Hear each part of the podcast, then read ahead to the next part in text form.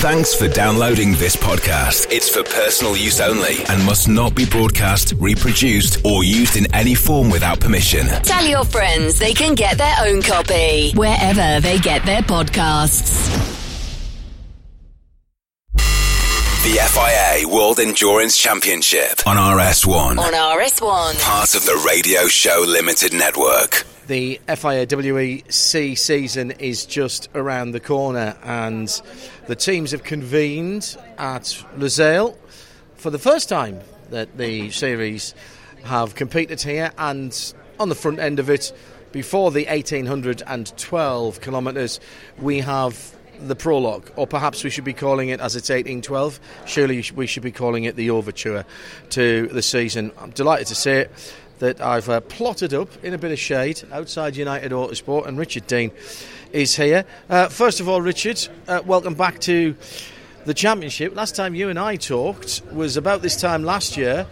And with the demise of LMP2, you weren't really sure about what was going to happen. Bring us up to date of how we've got to where you are now, back in IMSA and back in FIA WEC, although obviously in a different class here in this championship. Yeah, it's amazing, isn't it? Where you can, how much ground you can cover in 12 months since we last spoke. You know, we, we knew at that point LMP2 was there was no no room for it anymore in the full WEC. Obviously, we'd go back to Le Mans with LMP2, um, but you know, the World Endurance Championship, it's pinnacle of sports cars. We want to we want to compete in a world championship. Um, we didn't have a hypercar deal. We were looking for a hypercar deal or a GT deal, and um, you know, this opportunity we, had been discussing for a, a, while with McLaren. McLaren had the similar ambition. They wanted to come into the World Endurance Championship. Um, they previously didn't have a GTE car, but now with the new GT regulations allowing GT3 cars, they had ambitions that matched ours. And we got together and we started to talk seriously at Le Mans, and things have progressed. And that uh, it's, it's, not been an easy project to put together because it's, um, it's, it's, happened late and it's happened late for a lot of reasons. You know, you don't really know whether you've got a place on the grid. It's been mm. oversubscribed, and some manufacturers didn't get on the grid, but we did, and we're here, and we're with McLaren, and we're a lot of work to do, but we're happy to be here. I'm sure there's a lot of people who would say, "Oh, hang on a minute, he's." He, he's building this up a bit because obviously Zak Brown is your partner in United Autosport. Zak Brown is is McLaren. But these kind of deals, I presume, put me right if I'm wrong, it isn't just you basically giving Zak a ring and say, hey, Zak, can have a couple of cars to do the WEC? You know, obviously, I can understand why people would put that together, but um, if you if you understand how uh, the divisions within McLaren are working, the GT, McLaren GT Racing customer program for that covers uh, the World Endurance, sorry, that covers GT World Challenge, it covers IMSA British GT. Um, all that runs under uh, a different division. It's not Zak's division. McLaren Racing is Zak's, which covers Formula One and IndyCar, uh, Formula E, etc. And um, you know, in, in, some respects, us walking in um, and and just getting the the, the McLaren project, uh, you know, being uh, been awarded this opportunity to, to to run the cars, we've had to work a lot harder than than we would have done or most. We definitely because of ex- everything that you were saying, you know, we just couldn't. Uh, everybody would presume that we've got it because of a relationship, but uh, we had to pitch for it. We presented. There's some very good McLaren existing teams out there who obviously mm. also presented. Um, and, and I, I, don't think it was a straightforward decision from the McLaren board to give it to us at all because, um, like I say, you know, some teams out there that have got uh, a lot more experience in running um, in GT recently. We've, yeah. we've, obviously been in GT uh, when we first started, but there's some current McLaren teams who who do an exceptionally good job. Um, but you know, I think our our experience in the World Endurance Championship, four consecutive years in in WEC seven, eight LMP uh, uh, appearances in at Le Mans. Mm. I think all of those went in our favour. The structure that we've got, you know, the facility that we've got, the people that we've got, technical director led by Jakob Andreasen, who's come over from Toyota, who's been, who's got all the experience in everything that we're now going through with the uh, energy and power management that, that, that's that's unique now to these GT3 cars. So I think all of those combined to help us get us over the line to get this deal. And because you'd already committed to LMP2 in IMSA, again, you and I had that conversation, didn't we? You wanted to keep the WEC team together, and and that's why you were keen to go to IMSA and keep that that happy band together. So has there had to be some extra recruitment as well? Yeah, um, and and what we decided in the end was how we'd do the IMSA program was properly. We we. We, I spent most of last year going backwards and forwards to the state looking at facilities and how we were going to do it. We've got a, a new facility in uh, Charlotte, North Carolina. Um, so we have recruited out there. We we actually uh, collaborated with an existing uh, team that's been in WeatherTech out there, um, head, headed by Billy Glavin, who uh, has been in the WeatherTech series with some of his crew, and um, so they've sort of headed up our IMSA project because they're US based. Um, you know, we needed full time people out there, so we've we've we've had to recruit a lot because we've now got three major programs with European Le Mans, IMSA, and the World Endurance Championship, and we've pretty much spread all the experience across all the projects. What was the toughest part of that then? Um, you've got a good partnership with the guys up at uh, at Carolina. Um, I suppose just finding extra people. It's not like you can nip down the local job centre and put a. I'm dating myself there, and put a card in the window.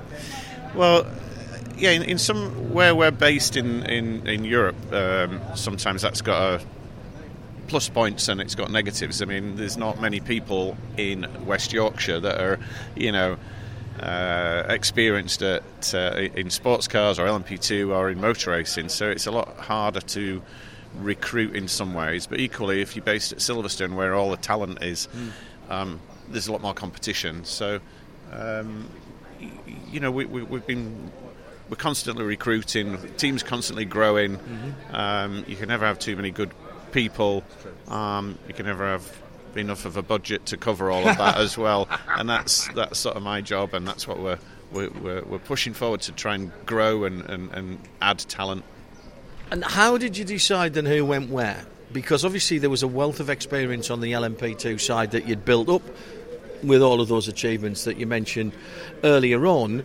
But those people were also those those were the ones that had the WEC experience. So did you shift all the LMP2 people to IMSA and then have to start afresh here, or how did you you mingle it about? No, we didn't just allocate you know one group of people last year to one project this year.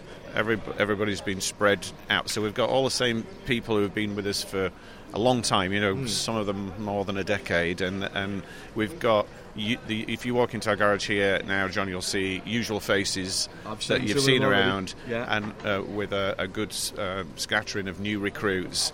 McLaren experience, GT experience, and then when you go to the IMSA project, you'll see a lot of familiar faces from P2 um, with the collaboration, the joining forces with uh, some of the US guys who've been experienced mm. in WeatherTech. So it's been a really good combination of the experience that we've had and the experience that we didn't have, we've managed to fill those gaps.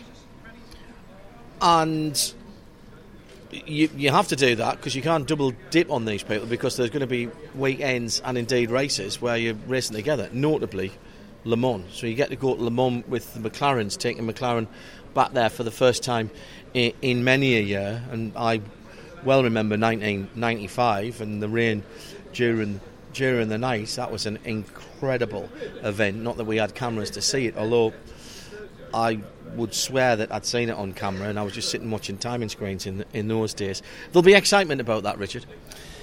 Yeah, you know, Le Mans the best example of where everything on one day comes together at the same place. But equally, we've had already uh, we had a two-day test in Dubai with the McLarens at the same time. We were running a two-day test in Sebring with the LMP2. So we're at opposite sides of the world, mm-hmm. running two major programs uh, with with uh, fully operational staff. So we knew we had to recruit to be in uh, multiple places on conflicting dates, mm-hmm. and. Um, and then you know Le Mans will, will be the first time uh, where we've got uh, four cars in the race in two different categories. So.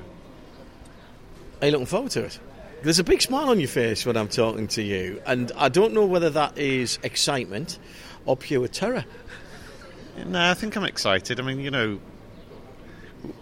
we can find ourselves complaining, can't we, with this job? You know, we do lots of travel, all the rest of it, but then you realise, you know, how fortunate we are to be in this job. So it's exciting. I'm here. It's the first round of the World Championship. It's a new project.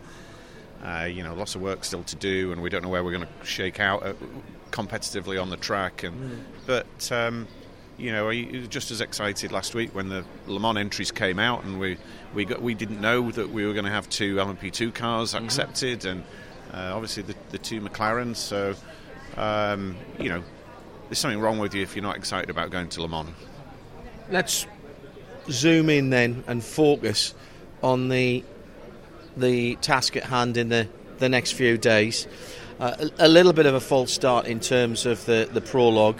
Um, your cars are here, some other people's aren't. Um, does that help or hinder the, I, I, suppose, just the atmosphere and the preparation? Yes, funny world that we're in at the moment, isn't it? And you know the knock-on effects that you don't think about, uh, or, or, people won't think about. That's going, you know, something that's happening at faraway place has a knock-on effect to us here in um, in, Qatar for the first round. But you know, we're fortunate. We we were in Dubai last week testing, so everything came across from Dubai. So we weren't really caught up in that. Uh, you know the wet freight. Of course, we had some with with, with some kit and a container that's not here. It's got spares in it, it's got fuel rig, it's got our presentation, garage presentation. But we are probably more fortunate than some because we've got the cars and we've got a lot of work to do, and the guys are working on it. Um, I have been told by the team that the biggest issue is your brew station isn't here. Well, yeah, as you've seen, I've just been borrowing coffee from next door. Um, it's not made with Yorkshire water. There's all sorts of issues going on oh. here at the moment. I'll have to have a word with Tom Ferrier for you and his lads. They're just, I mean, you know, but beggars can't be. Dot dot dot. These world politics have got a lot to answer for, hasn't it? That's going on. But no, I think How's the prep gone before this? Because obviously, as you said, it came together quite late, and you've got to put a team together, and you've got to get drivers, and you've got to get some testing done, and you've got to understand where you are with BOP, and as you said, the performance monitoring that the WEC do now. Yeah, and, and, you know you could you could argue as well that a couple of the manufacturers I can think of McLaren and, and Ford who don't have a hypercar project, so mm. therefore this uh, it, it's new to them. You know, all the hypercar manufacturers who were competing last year have gone through this whole process, and you would assume that when they've got a GT project, you know, Porsche or Ferrari, then the, the experience can pass on to that, so they're a little bit ahead. The the time frame that we've all had to do it in has been difficult because genuinely, you know, until until the entries come out and they're announced, and which was I think was December 3rd or 4th, you don't really know for sure you're on the grid. At that point, a couple of manufacturers, Mercedes, Honda, Audi, didn't get on the grid. And, mm-hmm. you know, so the work really and the, the budget commitment and everything triggers from that point. And it's only a couple of months ago. I think I read somewhere this is one of the shortest off seasons from last year's uh, final race in, in, uh, in Bahrain to here. It's a very short um, period of time to get ready. And we only really knew as a new manufacturer we're on the grid when, when it came out in December.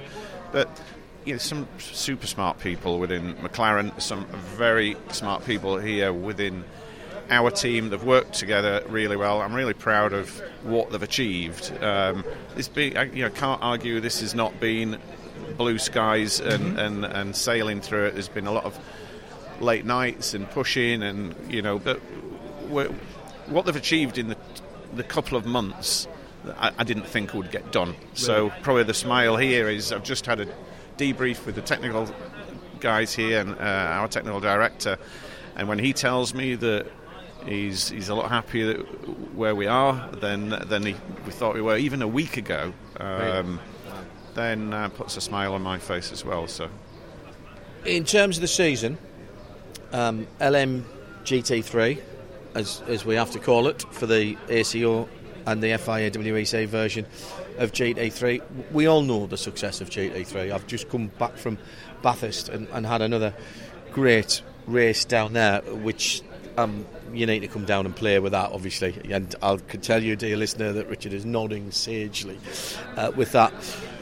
In theory, everybody should be on a relatively level playing field. So, in terms of setting yourself goals, there's no reason why you guys shouldn't and can't be running at the front of the field.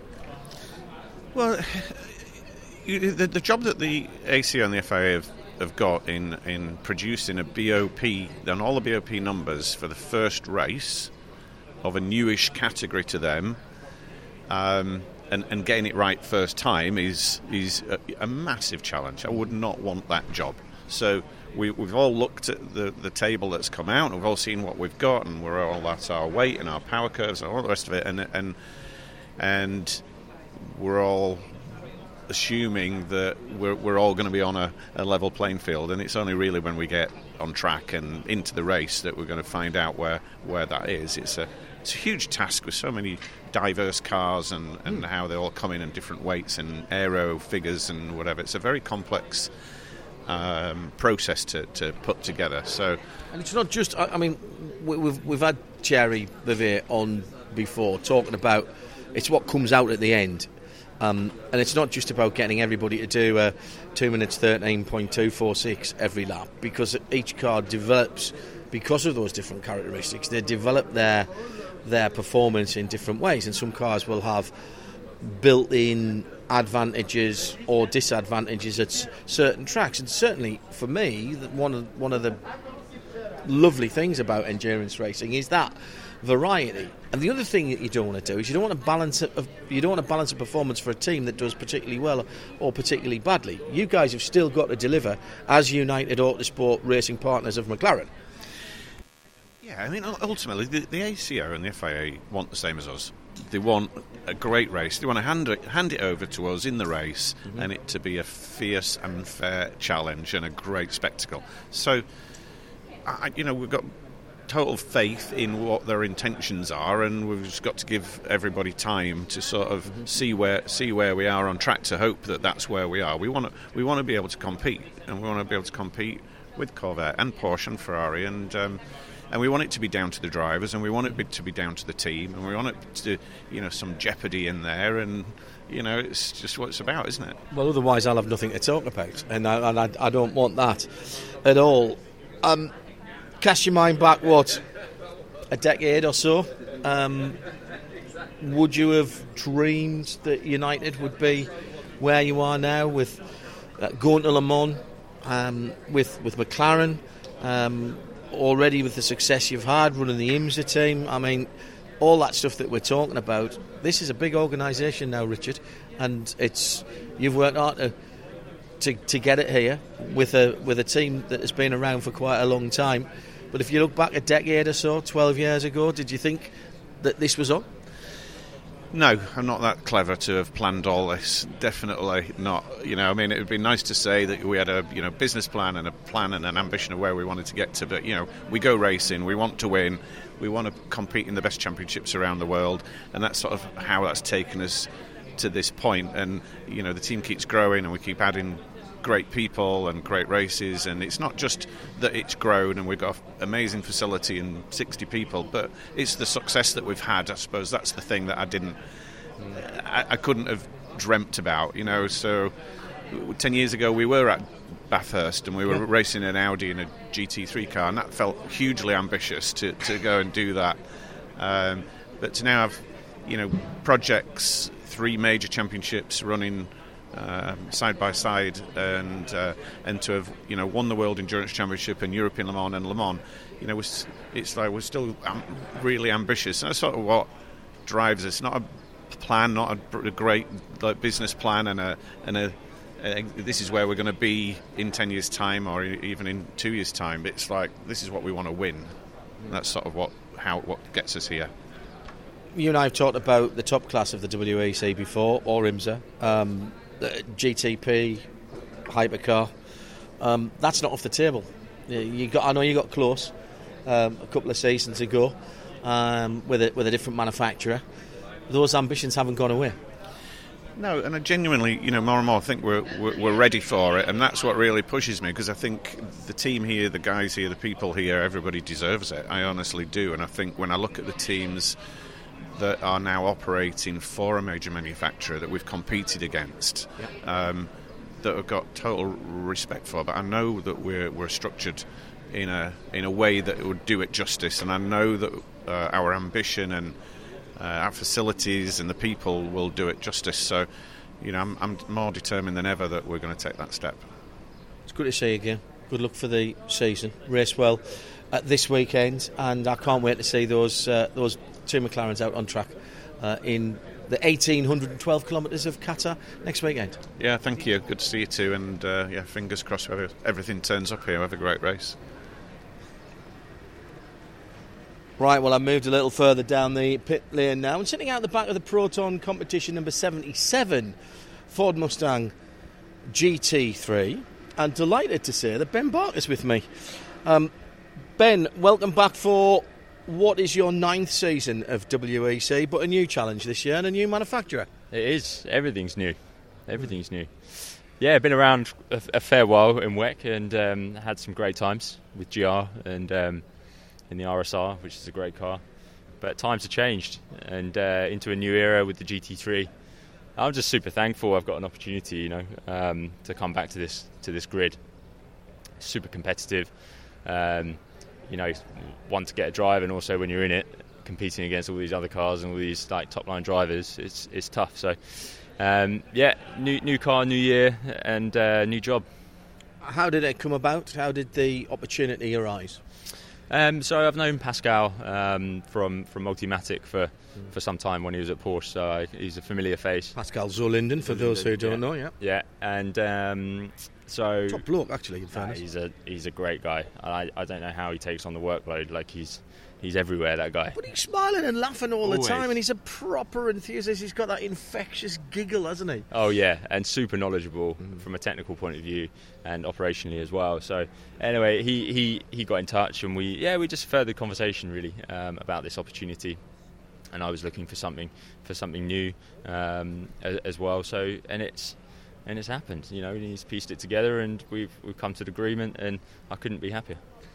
What's it like being involved, and how much have you been involved uh, with the development of the car? Because clearly, this is a, a, a ground up new project, and um, it's a big one as well. The Blue Oval coming back to World Championship, and of course, coming back to Le Mans as well.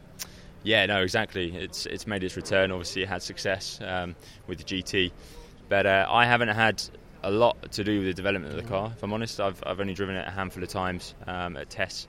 It was the test car. Um, there were things. There was a lot of feedback that I was giving to try and help. Um, you know, before the car went through its final homologation.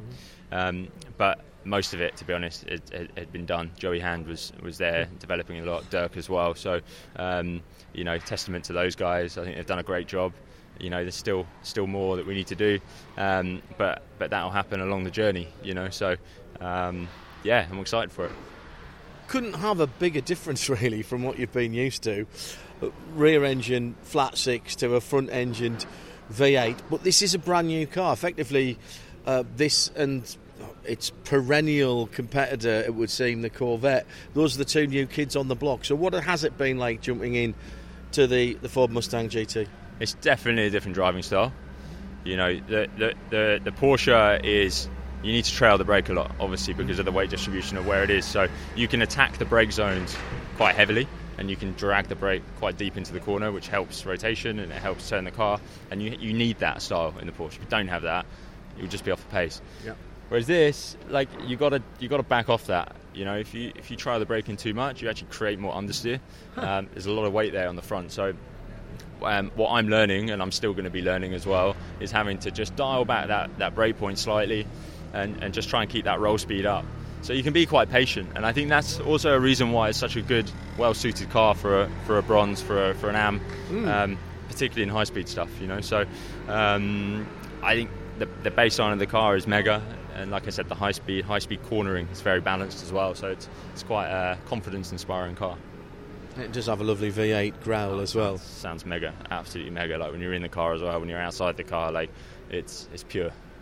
I had a quick blast round, uh, only in the passenger seat, uh, at Bathurst in the Dark Horse, the road going car, which obviously used the same Coyote base engine as, as you've got, although a little bit bigger, having been sent to M Sport, Malcolm Wilson's uh, lot at, in Cumbria to, to, to square the engines away. Uh, you, you, made a good point there, actually, and, and it's a, a, point worth underlining because this is the World Endurance Championship, but the GT category is a pro am category, and therefore we kind of expect you guys to do what you guys do and, and go out there and, and race at the highest level. Is this category going to be decided by, by the bronze drivers?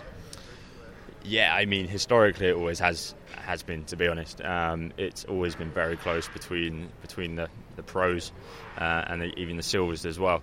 So, but the level of bronze now is you know, there's a debate and an argument there whether we should be calling them bronze and gentlemen drivers and lady, you know, there's lady drivers now as well. So I think, um, you know, it, it's so close. They're, they're, the, the, the, talent that's out there in that category is, is, is close. So uh, it puts more more emphasis on everybody, really, not just the bronzes now. So um, it's almost like a it's getting close to a sort of pro lineup. Mm-hmm. Uh, some of them. Um, so yeah, we'll see. We'll see how it works out with with all these cars and all these drivers. Um, I think it's going to be very close there.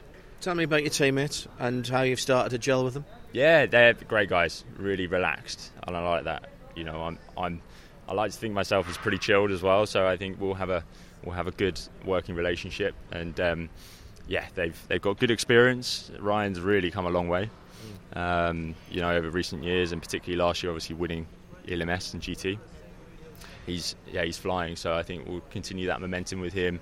And Zach's just you know he's a known he's a known very fast silver. Another um, former Porsche racer, of course. Yeah, yeah, yeah, yeah. mega quick, and I don't really know Zach that well, so we're sort of getting to know each other now. And um, but I've seen him around, and you know he's he's a good guy to have in that in that silver seat for sure. I've uh, I've commentated on him quite a bit in his uh, in his IMSA days, and uh, he's rapid in, any situation. Um, what's your your hopes and your thoughts for for 2024? We, we, we're sitting. There's not a wheel being turned yet, so everybody's at the same place, i.e., on zero points.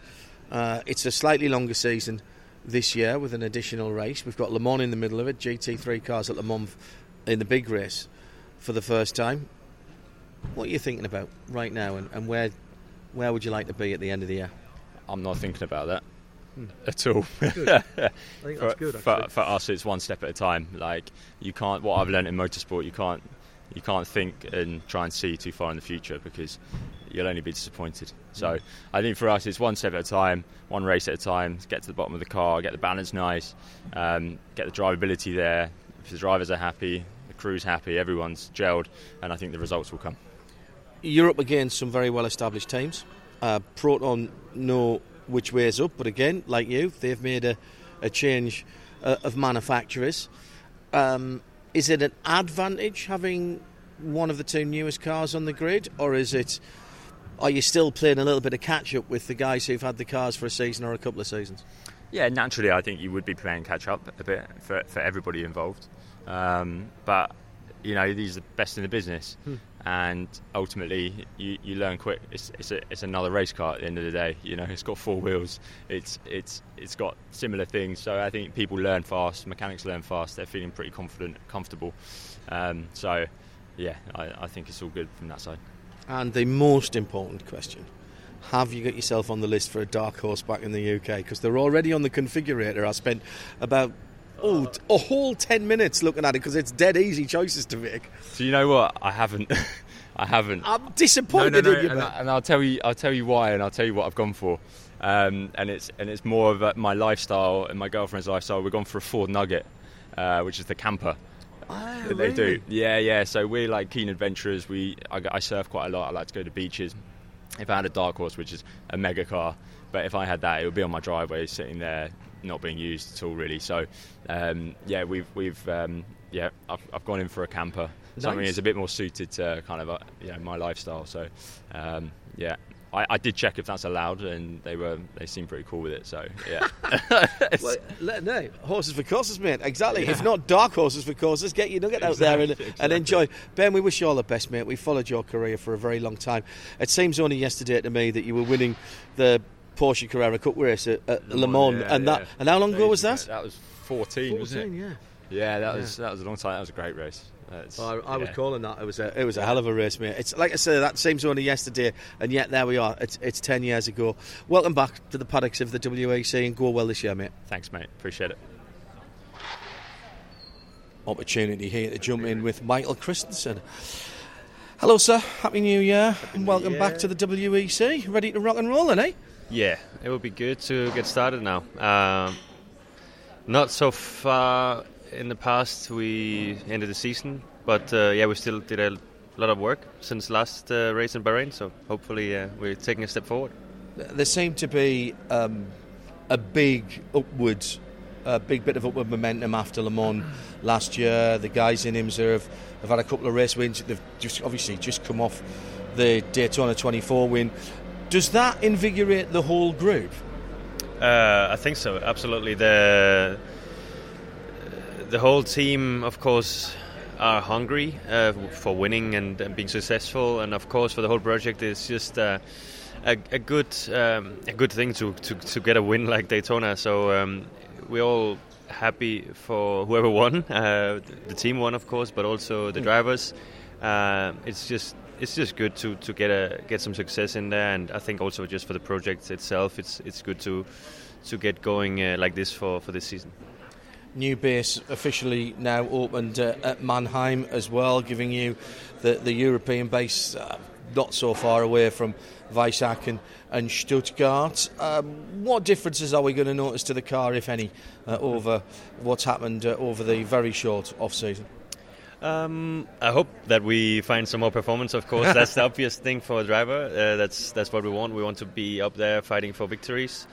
Uh, we did have one uh, podium last year and a bit fight a few times, but didn't really have the pace to fight for it outright. Hopefully, we can do that this year. Uh, fight for podiums, victories more often and outright. Um, but also just uh, things like reliability. Uh, we did have quite a few issues with reliability over last year. Getting better, of course. Was, was that a surprise, though, given that the cars are so new? I have to say that it was a bit of a, surprise that we did have uh, that many uh, troubles. I think that we expected to be a little bit better than we were, but of course, yeah, new system, new car, uh, also a different way of working than we used to. That we have outhouse com- uh, like suppliers that we have to. It's a different dyma- dynamic, I think, without me being involved directly, but just listening to what is happening. It's it's not that that simple uh, to just fix an, an issue. Um, so I think that uh, came as a bit of a surprise. So that is definitely a, a key thing for the season. Of course, also just the fact that we know each other more and better now. And why is that? Because you need a full picture, a full organization to work well together. Why? Because you don't. You want to be strong in terms of strategy, and also just uh, operational on a on a race weekend. Everyone needs to know their job and have confidence in doing it. So they don't need to ask anyone to do anything. They just do it, and and the whole thing is a orchestra that works way better now, just because we are longer together. And uh, I believe that's a big uh, benefit and a very important part of racing. I think that's a really good point you've made there. Um, go well for the first race of the season here in Qatar, and I'm sure we'll speak to you over the rest of the season, Michael. Thanks for talking to us. Thank you so much. I'm going to jump in with uh, your teammate, Fred Makowiecki here, who's planted himself behind the driving seat. Of, oh, yeah, I'm already pushing. Already, he's already pushing. Hang on, I'll go around the back because Drew's taking some pictures uh, of the team here. Well, Fred, how are you uh, prepared? How do you think you're uh, well prepared for the 2024 season? I mean, definitely, uh, if you have a look at our preparation 2024 uh, to compare 2023, we made a major step. We will arrive, at least we could test. We had the experience from last year and uh, looking forward to to see definitely where we are against the competition. Um, I feel more prepared. Is it enough? We'll know it quickly in one week. How's the uh, how's the relationship between you, Michael, and and Matty gone? And and you know each other. You've known each other for a long time, but you- you've now had a full season driving together. Yeah, definitely. But I would say, uh, we, first of all, we, we, we like the, the same kind of car, which is quite important. because, um, I mean, especially with this complex car, when you have hybrid, you know, you can quickly turn the car upside down. That's why if one driver start to play with the system and put the car in a totally different balance, you can quickly be lost. That's why, first of all, we don't need to change totally the setting from one driver to the next one, which is quite a key factor. And the relationship is very good. You know, it's. Uh, I think it will be again stronger if we get a win. Of course. As soon as that comes, I can't think it'll be very far away. I, I was talking to Michael there about the the momentum that the whole project gets when a Porsche, a Porsche Penske Motorsport Porsche wins Daytona, and of course one of your teammates was was in that car. Do you all feel a little bit of a a little bit of a, a push from that? I mean, first of all, was very happy for them because uh, uh, last year they made a great season in IMSA. They pushed quite a lot. It was missing a, a big win in on, on one of these endurance race, um, and they they done a mega job. Um, then for sure it's a big push, but um, the request or the what you need to be strong in WEC and IMSA is quite different, uh, very different. The competition is uh, is also slightly different. That's why we are not only against LMDH car. Uh, we must be aware about that, and you can't transpose and say, okay, if it's win in IMSA, it will win in WEC. I would say in other way around, if we would have last year successful in WEC, maybe it could have been harder also for them in IMSA. That's why um, it's very two different type of championship and sometimes it's quite tough for us because definitely people don't understand why we are not successful in WEC but uh, I can only say we give our best. I was going to say that's not for the lack of trying, Fred. I know with you guys, race well this week, and I'm going to grab Matty as well, the last one out of this trio. I'm making a uh, making a habit of talking to you after you've been winning things recently. Uh, here we are in Qatar, ready to go for WEC. Congratulations on on Bathurst. Uh, that was a hard fought victory, sir. Yeah, thank you. I mean, I've got to talk to you now after every race, hopefully. um, but yeah, Bathurst was uh, obviously a fantastic weekend. Um, you know, the whole event as a whole, um, the team did a fantastic job, and there was a lot of preparations uh, in the lead up to, to that particular race uh, from EMA Manthey. So it went perfectly. Obviously, we, we, had a little hiccup there in the, the middle part of the race with a couple of drive-through penalties, but uh, yeah, that wasn't very Manthey at all, was it? No, exactly. But you know, luckily enough, within basically an hour and a half, we were already back to the front anyway after two drive-throughs, which was quite.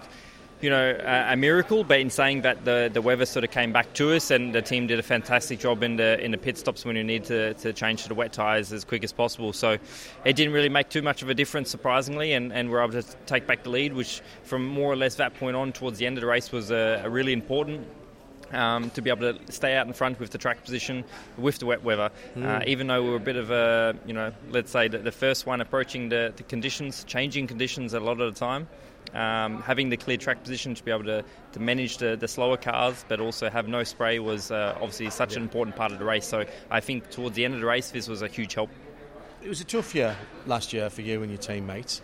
Um, I'm sure sometimes you felt like the racing gods were against you.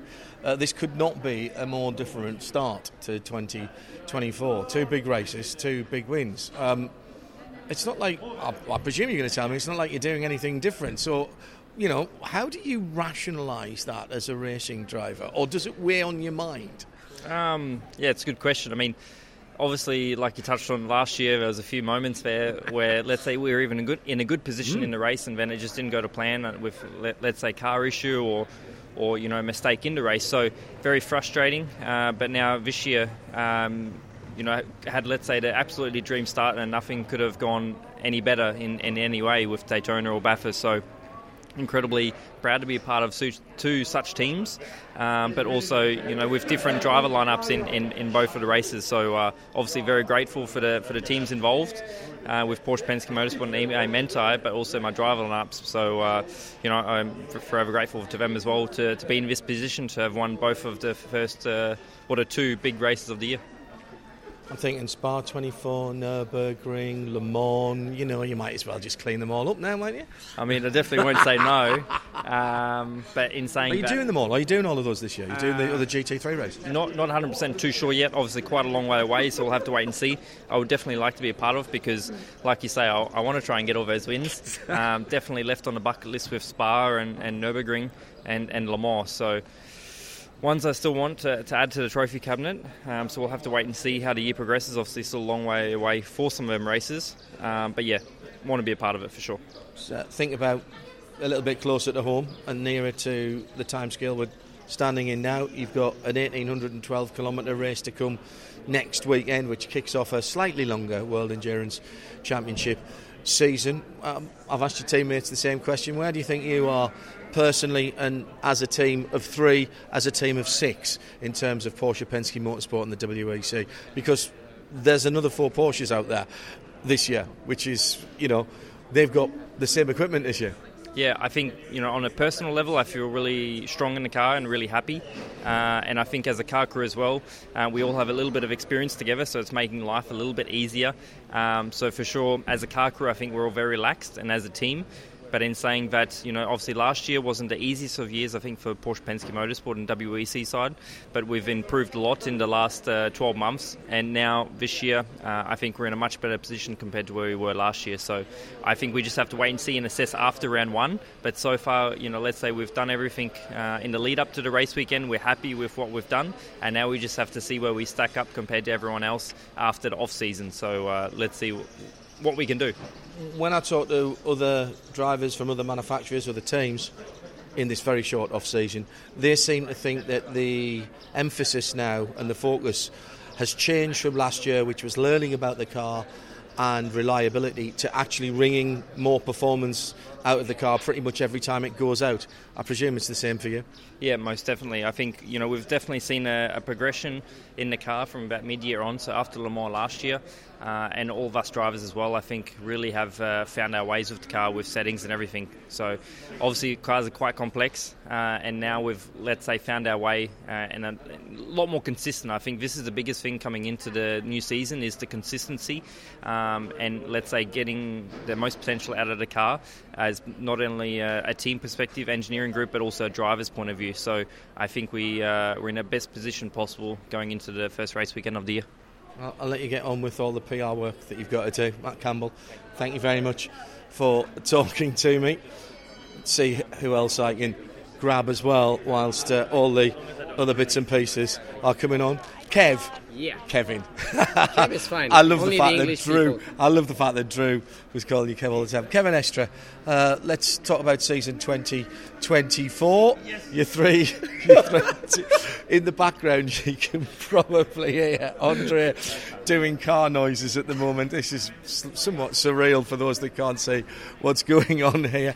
Uh, how do you feel about 2024? How's the off season been? Yeah, how's the workload going? Tell me where you are. Uh, off season has been quite short. Uh, obviously, with the last testing we've done in December, and then having Daytona uh, apart from WC. So, uh, so uh, yeah, mid January we had to leave. Uh, in terms of WC, so we had testing last testing in December last year, and then some new engineers coming up into the team this year for us on, on our car. The two main engineers are new. Uh, and one on the other car. So uh, so it's quite it's quite a big difference uh, in terms. Oh, they have to, to get used to the team, and we have to get used to them, and all that.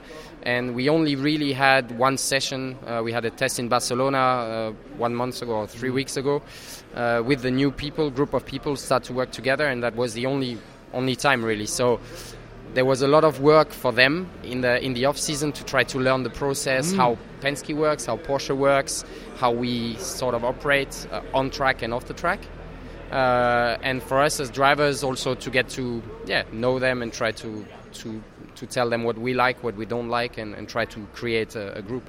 How much of the fine tuning of the car is what I would call traditional engineering? You know, spring rates, dampers, bump rebound, and how much is is working with the systems and software engineers to optimize all the very clever bits of the car that quite a lot of us don't need to know about, to be quite honest. But you guys need to know how to make them work for you. Well, they're always a bit um, worked on in parallel, uh, but we try, especially for, for now, for this season, because these cars are very complicated uh, and and to drive with this system, but also for the system engineers and all the engineers to build the, the right system around the problems we have. Uh, and and I think our approach this year uh, has been to to um, to separate them maybe a little bit more. Ah. So it means to on the race weekend to work more on the springs, the right height, the wing, whatever, and leave the system development on the side because it can cause it's as I said, very complicated. Sometimes it works well, sometimes not. Sometimes I was going to say, can it actually be confusing and counterproductive if Yeah. you're trying to do too much at once? Exactly. Sometimes you can think the system is going to do that and it's not doing exactly that, but it's covered by other stuff, or you don't really feel because you change driver. Because you, so we try to to um, focus ourselves more on the, I would say, on the basics. Or that's what we learned from last year, being a new project with this new car, with all the people around us. That that sometimes you you can get lost. We didn't have many many races where where we got lost, but some time during a race weekend where we said, ah, actually we didn't do, we were not good there because there was too much things going on, and and uh, which we which we don't fully understand, or when we understand it's not the correct thing, uh, the the thing is not doing what it's supposed to do, uh, or doesn't have the outcome. So this is the way we do it now, but there's definitely it's a, it's not a 50-50. It's more, I would say, you still change more parts on the car than systems, mm-hmm. but the systems has, has a big influence on, on the on the car. So behavior. you're not quite a, so- a software engineer and writing things down in code and ones and zeros yet. Not yet, but we have to understand quite a lot actually, Yes, uh, and all and all these you know these short uh, VCU and all these you know the, these names with which ECU is doing what, and because sometimes it can you know you have an alarm and you know okay this is gonna this is gonna cause that in Yes, the car, yeah. which is obviously and, and luckily not happening often, but we definitely have to understand how the system works to be able to to set it up correctly as a driver inside the car. Looks like you're having fun already. The season hasn't even started. Thanks for talking to us. Thank you so much. Kevin Estre, I'm going to dip across, um, if I can, behind the video, videographer and speak to Andrea Lotterer. Extremely short off season. How are you feeling? Are you ready to go for 2024? Do you just want to get started now? Yeah, we all want to get started, uh, and it doesn't really stop, you know. So uh, you try to be ready at um, any time. Uh, we came testing here, so we have a, an idea what to expect from, from this track, but uh, also trying to improve the car. Uh, not an easy place here for uh, managing the tires, so will be quite interesting. Yeah. We haven't raced here before. Um, does that even the playing field out a little bit through all the different manufacturers in the top category? Um, I'm not sure. I mean, I'm happy that we came here testing because it's quite a difficult track. Uh, so, so let's see. But uh, we were not uh, alone, so other teams came here to test as well. And obviously, it's a Formula One circuit. It's been changed a little bit from when Formula One came here. Uh, How would you characterise it? Which other circuit is it similar to? He's not as good as you. Don't worry. Um, I don't know. There's nothing quite like it, to be honest. Uh, not, Not a quick corner, here. Yeah, uh, like what is it, 14, 15 there, the, this triple right. But the other corners are not that quick. They're just very long, uh, quite long corner radius. Um, so not so easy. You spend a lot of time in the corner. Uh, and these cars now, they're not like the LMP1 cars, you know. So I think an LMP1 car here would have been quite uh, quite impressive uh, with the corner speeds and the extra downforce and lighter car. But here you have to really uh, work it technically to to to do the right apex. And some corners you think they're finished but then they don't finish. So you end up like uh, still waiting to rotate the car. Not so easy yeah So does that mean this is going to be a, a race? Uh, 1812 kilometres. Obviously, we're going to have a time limit on that as well next weekend. Is this going to be a, a race where you're going to have to look after tyres? Definitely. I mean, we always have to look uh, uh, after the tires, uh, especially now. Uh, also, last year with the limited amount of tires, but here graining has been a big issue. So uh, that's something that uh, can really um, ruin your your stint. So we're gonna try to find a way not to, to do have some graining. Uh, that yeah, uh, the wear I don't know so far, but um, yeah, graining issue. Uh, how's the relationship between you? I've, I've lost your other teammate. Where's Laurens gone? He's disappeared. Uh, how's the relationship going between you, you three and your car? Uh, very good. Um, you know, I came from uh, a really good relationship with Ben and Marcel, and that Mm. was that was something hard to beat. But now I have a, a really uh, a, a great feeling with Laurens. You know, I, of course I grew up in Belgium, so we have some points in common there, and um, we understand a little bit each other. And yeah, Kevin, super cool guy, super nice, and uh, we have amongst us like uh, three three languages to, to, to speak. You know, sometimes we're in French, sometimes in German, sometimes in English, and no, we stick together. We are um, we enjoy uh, getting deeper into things, and um, lifestyles wise, we are yeah making sure we we spend time together. But it's natural, so it's fun. It's good to see you back again, my friend. Thank you. Uh, drive well for the season. Enjoy. Thank you very much. Andre Lotterer there. Now, all I've got to do is find Mr. Vanthoor. Where's he disappeared to? Right, well, I've just popped over to the Porsche Penske Motorsport Garage to catch up with the sixth and final of their 963 drivers, Laurens Vanthoor. Uh, before I talk about this weekend, got to talk about last weekend. Uh, congratulations on the win, but you weren't very well, were you? No, I felt pretty shitty, literally. um, I heard it wasn't just that end; it was both ends going at the same time. Not to put too fine a point, point I'm sorry if you're eating dinner or, or tea at the moment. So you weren't very well.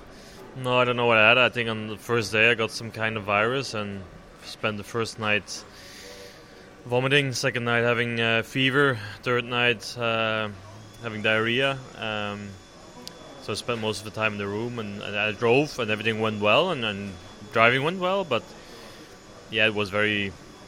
After after every time I drove, I felt sick again. So in the race, I did two stints, and then after my second stint, I was literally doing both at the same time. So then I had to say, yeah, give me a break. And then at the end, I was feeling well, but then with the weather, it didn't make sense to change drivers at that point. I had to stay in. So Hell of a, a hell of a result for for you guys for um, EMA Manthey and Chan.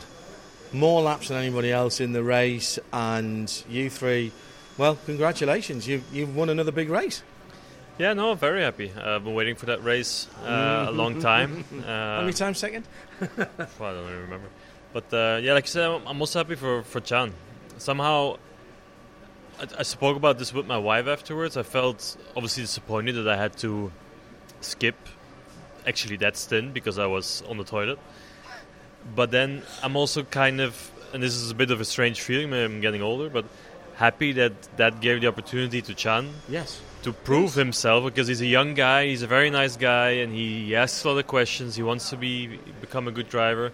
Works really hard, doesn't he? Yeah, and, and I was happy then for to, for him to succeed and show people what he can do. So, you know, it's not something to do with me, but it's kind of you know Yeah, yeah. giving and taking in life. So uh, I was happy to see that. That's a good. It's a good way to look at it. Let, let's talk about the World Endurance Championship as we are in your garage, which will be the garage for the start of the season here. Uh, Qatar for the first time, new track. You'll have, you've done a little testing here, so tell me a little bit about the characteristics of the track. I never had. Uh, took me so long to learn a track. It all looks the same, doesn't it? Exactly. Everything looks exactly the same. And even watching the video, I had to watch it like uh, 20, 30 times. And even then, it was like, uh, even now, I tested here when I came here, I had to like remember it again because it looks very, very the same. And it's it's not an easy track. I think it's exciting with the flow and everything and high speed corners, um, some aggressive curbing. Um, but yeah, I think uh, now the third time I'm here in Doha, it's quite a cool uh, venue, uh, new and everything, uh, brand new, state of the art. So uh, yeah, I'm curious how the race will pan out.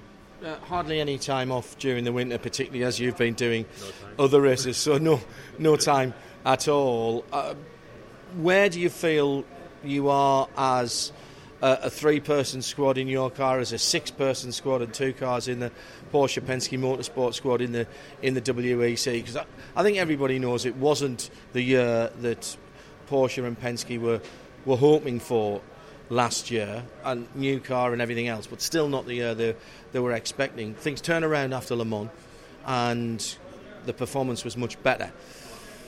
It's hard to know because you haven't done anything this year, but where do you think you are? Do you think you've moved forward again? I think we definitely made big steps at the end of the year. Um, what we needed to do. there's quite been quite a bit of personal change as well in the team, um, which always brings some new blood and some new ideas. Uh, so it's you know this still has to gel, uh, especially in our car. We have new engineers. Uh, but the first signs we had at testing was that it was very positive with some, like I said, new ideas. So uh, let's see, we keep on improving. I think in the end of last year we were quite good. Um, I think we were continuously up there, but there's also yeah another part which has to help us a bit to to be able to win races. Um, let's see um, how that goes, and yeah, uh, why not? We need to. Congratulations on the win last weekend, and we wish you the best of luck and good driving throughout the season in WEC. And I'm sure we'll talk to you again soon. Thanks, Laurens. Thank you very much. Well, that's just about it for this first programme from the prologue for the 2024 FIA World Endurance Championship season. Uh, more drivers and teams arriving uh, tomorrow, and uh, some more cars up and down the pit lane as well. Some of those empty pit boxes that I've walked past on my way back to uh, back and forth to the media centre should be filled up tomorrow.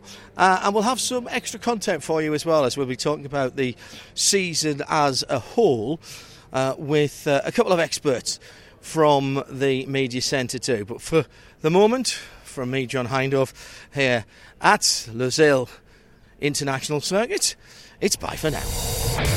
This program is a Radio Show Limited production. Tell your friends there's more at radiolemans.com.